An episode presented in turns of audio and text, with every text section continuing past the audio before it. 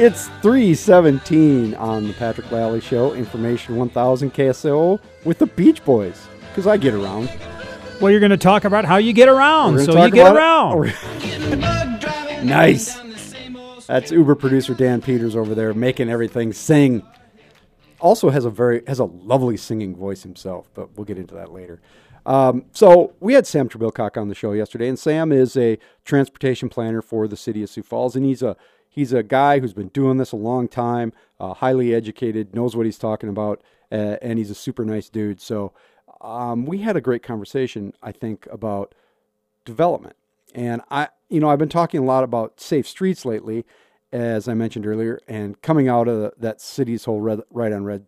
But there are a lot broader issues of transportation on the horizon for our city that aren't getting much attention. I think um, the the broad strokes of this aren't something we spend a lot of time with publicly. I know that the planners do. That's what they do. Um, you know, as I, I called Sam yesterday a utopianist, they they have this ideal in their heads because they're educated in these uh, the issues that challenge urban areas to move people around. And it's not a problem just here. It's be, as in our conversation with Sam. If you if you heard it, and you can go listen to it on my podcast if you want to hear it, uh, it's posted. You can listen to that through iTunes or on SoundCloud. Um, and if you follow me on Facebook, you'll see it posted there. But you, you know, it's it's we, we aren't getting to the big questions, and I think that uh, as I thought about it, um, it, the, they started to sort of grumble around in my brain a little bit. And it's always enlightening to get into the details and philosophy about where we're going in terms of building the city and going forward and how we get around. It's a very basic thing, but it's vexing and it's expensive. I, of course, you've heard me talk about transportation issues on a lot of levels. One, it is increasingly a, a, a major need um, for people in this community when you do look at any survey of what the needs are here for everybody, transportation is always either at the top or near the top of the list. And it's a it is a serious, serious issue for folks who are on the lower end of the economic spectrum. But it's a so that's one issue. But for for everybody, for regular old middle class Sioux Fallsians who are just trying to get to work and get the kids around and all that, it's going to be increasingly difficult, increasingly expensive, and increasingly challenging to move everybody around. And and so I've been I was thinking about this all morning, and and a, a couple things, um, you know, struck me. Uh, the fact is that any city of any size or aspiration needs all forms of transportation to be accessible and responsive to people and where they are and where they need to go. I, I think increasingly that's a huge role of a city government. And as we look forward, we have to think about 20 years down the road because we have to start doing this now. And I know, you know, we're, we're trying to build Highway 100 around the city. And, you know, that's, that's probably a good thing. Limited access, higher speeds and all that to move more, more traffic. Uh, you know, I'm not against roads. But I don't think we're thinking about this in the broad scheme of things and just how much it's going to cost and how we should best spend that money. That takes planning and vision.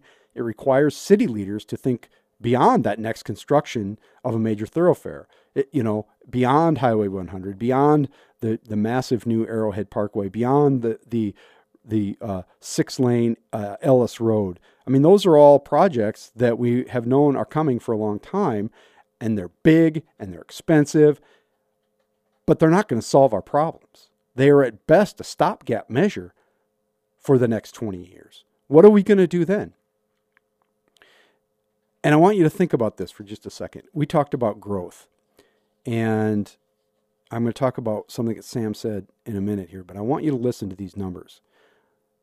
And you've probably heard some of these before, but these are population estimates for this for Sioux Falls and the metro area.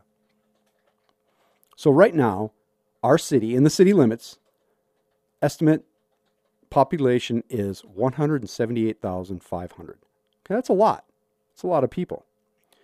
But by 2035, it's estimated that there'll be 233,500 people in the city limits.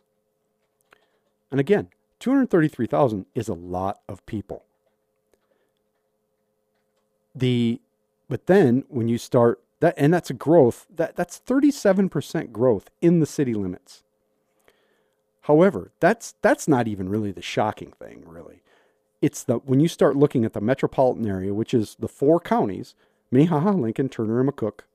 And really, I think probably in the 2020 census, they'll start adding uh, Rock County in um, Minnesota and Lyon County in Iowa because, as I recall, the uh, definition of a metro county is whether or not it when 25% of the people in a county work in the core area. And increasingly, that's what people in those counties are doing. So we'll see. I mean, it, it may not happen, but it could happen and it would grow the metropolitan area. But just those four counties, the population right now, 250,000.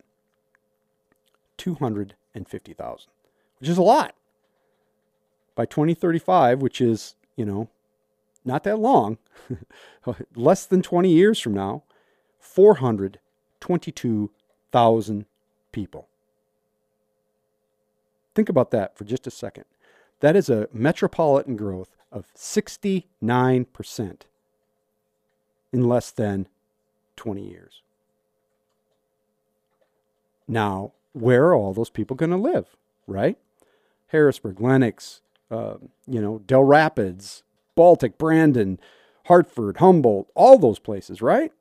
That's where they're going to build houses between here and Canton, out into the hinterlands, if that's how we continue to grow our city, because that all indications are that's what we've been doing, it's what we're going to do. Get bigger and bigger and bigger. I think I saw a number today that that's square with 77 square miles the city is. Right now, that's not the metro. Then they're all going to drive to town. That's a lot of cars and a lot of people. And something Sam said yesterday really stuck with me, and something that's mantra, uh, mantra and, and accepted truth among urban planners all over the city, all over the country, and that is growth doesn't pay for itself. It's a net loser. The taxes that come in do not cover the infrastructure. So think about that for a while. That's a hard lesson because we're in a time when funding for transportation generally is not meeting demand and it's only getting worse. Federal funding has been drying up for a while. In our city, the budget for capital projects has been scaled back because of lower growth in sales tax revenue and everything that we know to be true. That means less spending on infrastructure, on mass tra- transit and alternative transit, and it has it has nullified, it has clipped our long-term vision i think in many ways. Now the planners they got you know they got 2020 plans they got 2030 plans they got 2050 plans they got plans all over plans.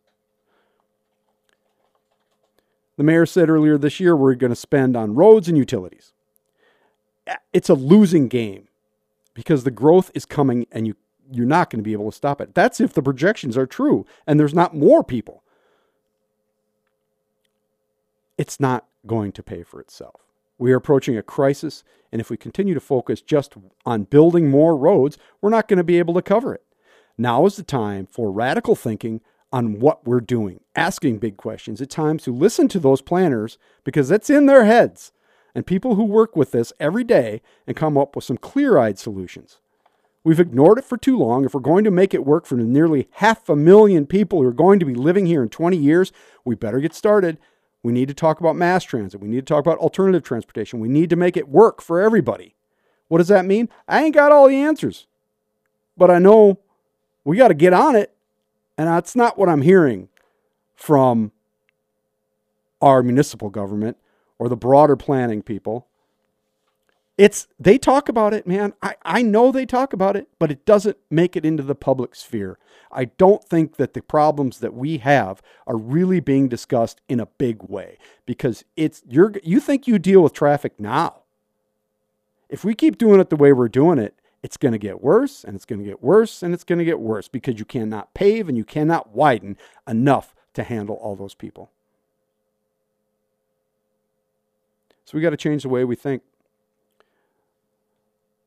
That's the bottom line on the P&L today. Agree or disagree, you can email me, patrick at ksoo.com. You can follow us on Twitter and talk to us there, P. Lally Show on the Twitter, KSOO on Facebook. And as always, you can follow me on the various social medias as well. We're going to come right back, and after the news, we're going to talk to uh, our weird friend, Mr. Hudson, about some Wilco stuff, which is awesome. This is the Patrick Lally Show on Information 1000 KSOO.